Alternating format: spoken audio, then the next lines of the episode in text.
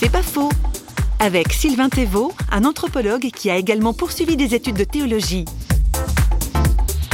il y avait, je pense, un, manque, une quête, une recherche comme ça d'une forme spirituelle, euh, partant de là, un engagement sur le chemin de Saint-Jacques de Compostelle, et puis une rencontre forte avec, avec le Christ, c'est-à-dire un soir dans un champ où j'avais installé ma tente, et puis soir d'orage, je plie la tente, je me retrouve dans un, dans un hangar, et entre veille et, sommeil, d'un coup, il y a le Christ qui m'est apparu en m'appelant. Il faut dire que tout le chemin de Saint-Jacques préparait à ça. Donc voilà, là, il y a eu cette rencontre en face à face, mais sans que je comprenne rien au christianisme, sans que j'aie euh, jusque-là à peine ouvert une Bible.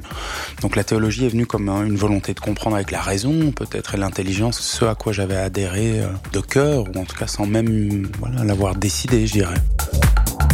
C'est pas faux, vous a été proposé par Parole.fm.